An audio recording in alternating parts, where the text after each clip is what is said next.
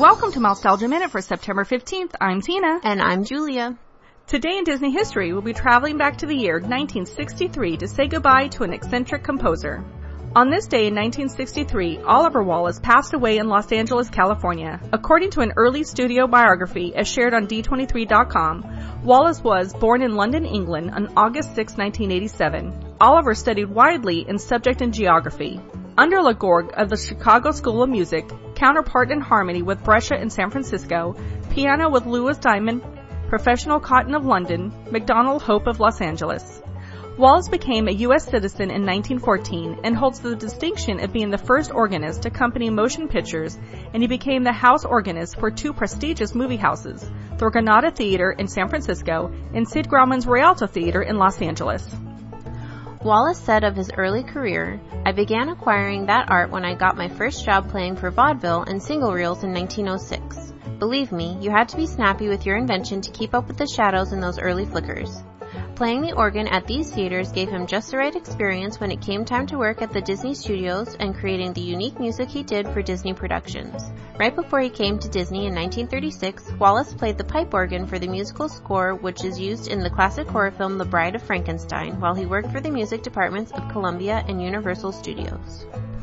Wallace became the studio composer in 1938 and continued to work for Disney until his death in 1963. His early works included many Mickey Mouse and Donald Duck cartoon shorts, including Donald's Nephews and Mickey's Trailer.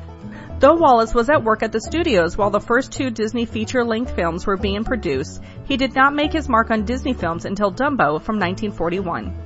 Perhaps because of the premature death of Frank Churchill, Wallace was given the opportunity to contribute to the soundtrack and underscore the film. His work can be heard on the two popular songs, When I See an Elephant Fly and Pink Elephants on Parade, arguably one of the most unique bit of animation seen and heard from the studio. His work on Dumbo garnered him an Academy Award for Best Music, scoring of a musical picture in 1942, an award he shared with Frank Churchill. Looking at his filmography proves that Wallace was very busy at the Disney studios for the length of his career.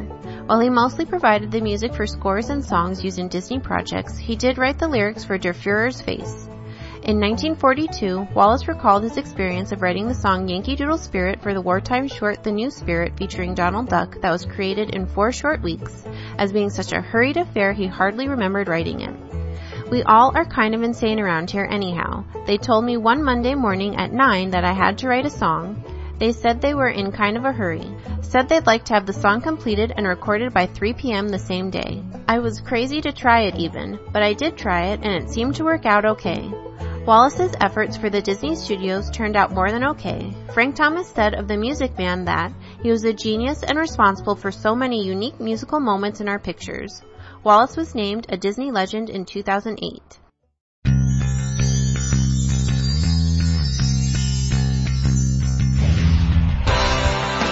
Also on this day, for September 15th, in 1928, a sound recording session for Steamboat Willie took place in New York City. Now it's time to say goodbye, so for Mousetalgia Minute, I'm Tina. And I'm Julia, and we'll see you real soon. To contact Mousetalgia Minute, email minute at mousetalgia.com. Some music files provided by FBBTS.com. Mousetalgia Minute is copyright Mousetalgia LLC.